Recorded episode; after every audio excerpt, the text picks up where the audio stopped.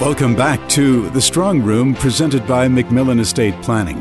Today's program is focusing on one of the cornerstones of successful estate planning, which is leaving a positive legacy with our lives. Here is estate and trust planning specialist Sherry MacMillan in conversation with John Gibson, the president and CEO of Tervita Corporation, a leading environmental and energy services company.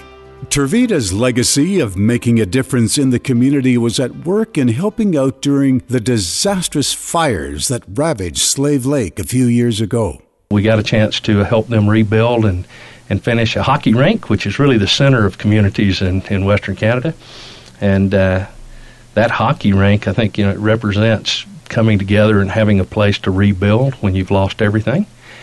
And we thought a really big part of helping build that arena, which I believe is still the Tervita Arena there in, uh, in Slave Lake, we brought in the Stanley Cup as a part of trying to help them rebuild. It's such a, a big part of the lives of people that love hockey. And, and uh, Bill Hay, the Hockey Hall of Fame, Phil Pritchard, and others uh, helped us get it to Slave Lake. And uh, we took it to an elementary school, and you've never seen such joy as those children. They forgot the fire, and that's really what it was about. It's about uh, helping people through those kinds of tragedies, and and then we took it to a retirement center, and we got to see all the people in their 80s with their uh, favorite jersey on, and put that Black Hawk jersey on, kiss Bill Hay, who was on the Stanley Cup team 1961, and and then kiss that cup and. I think the cup really needs a, a good sanitizing after any visit but uh, they they absolutely just can't get enough of the Stanley Cup and and the passion for that and the, and the opportunity to to be in a community where you can see the tears and see the joy that uh, comes from, from doing things that are, are meaningful. Uh, I think that's the core of great companies. And Tervita was very involved in helping out in the Calgary flood of 2013. When the floods occurred and we were just about on top of the stampede, uh, when the water began to recede and there was a chance to say, are we going to have a stampede, yes or no? And uh, because I'd built the relationships there, a lot of telephone calls occurred, and we wanted the stampede. We feel like it's part of the, it, it is part of Calgary. It's, and we were asked if we could help the, the Stampede family and, and such a close knit group of volunteers. I think almost uh, uh, 2,500 uh, volunteers in the Stampede. And many of our people are Stampede volunteers. And so I, it was literally three or four o'clock in the morning, and there were going to be meetings at 7 a.m. to discuss what's possible. Is it going to be doable? And I called one of our guys and I said, you know, I know it's four o'clock in the morning, but there are going to be meetings at seven, and uh, we're going to need somebody over there to see if we're going to be able to help with the Stampede family and, and bringing the park back.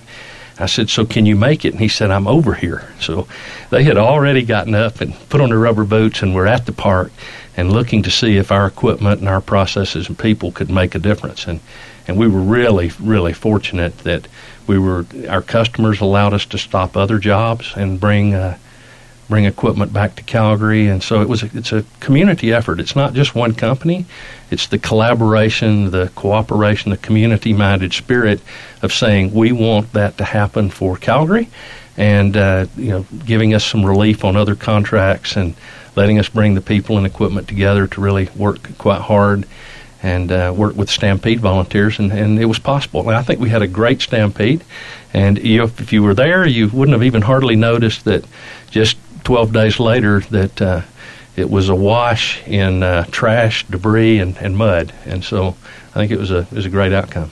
So you got to wear your newly found cowboy hat and boots, I hope. Well, now I've been wearing cowboy boots long before I got here. I, so I, uh, I, I did enjoy going, and uh, Mike Casey, uh, Bob Thompson, Vern Kimberley, the the whole uh, senior team there, just fantastic, and and and it is a thrill. I mean, we were in the Saddledome and had a chance to be in there to see the, the damage in the water and then to go back to a concert. I slipped over to watch uh, the Zac Brown Band, another good Georgia boy.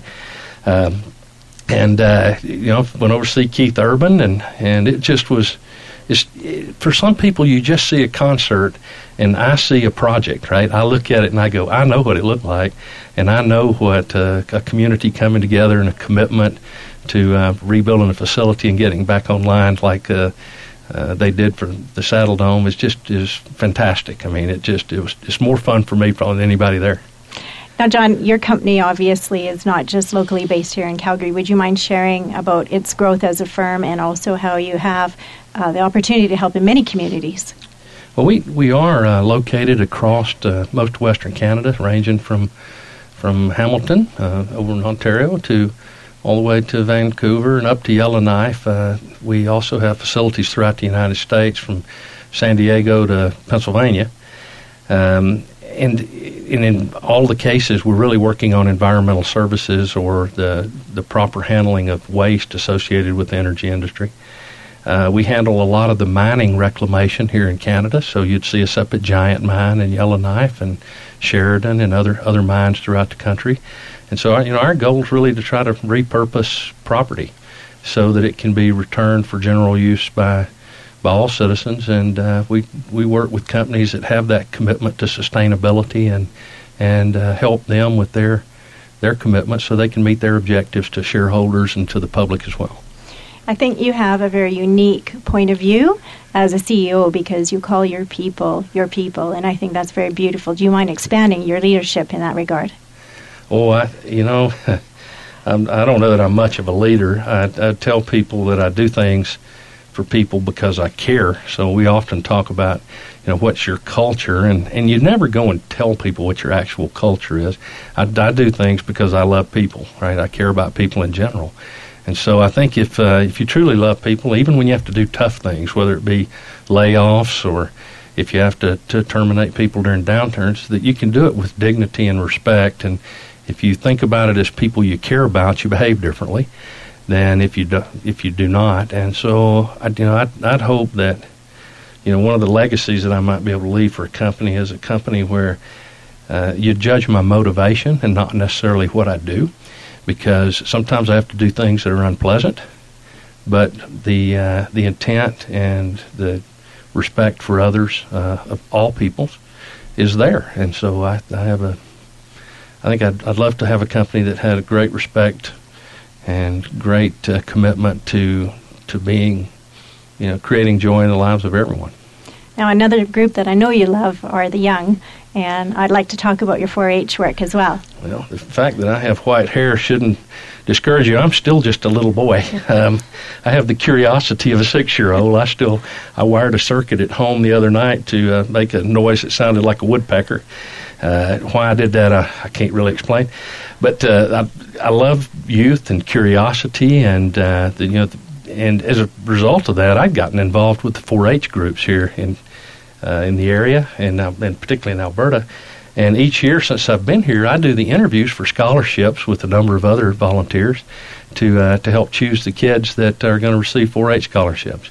And I'm probably the, the odd guy because it's ag related, and they normally ask questions around feed to gain ratios and calving process and birth weights for calves. And, and I ask questions like, who's your hero? And, and why? And what characteristics make that person your hero. And it turns out here that uh, first year that I did that, I'd say oh, almost 90% answered their fathers. And one of the greatest answers I've ever gotten to a question, I said, Why is your dad your hero? And she said, You know where we live, which is up near Drayton Valley. She said, uh, If my dad tells you something's going to be done and shakes your hand, you don't need a contract and you go, those are the kinds of kids that you want in companies like Tervita because those are the ones that, that are committed to what they say they, they're going to do and they get it done. And so it, it's really, it starts at home.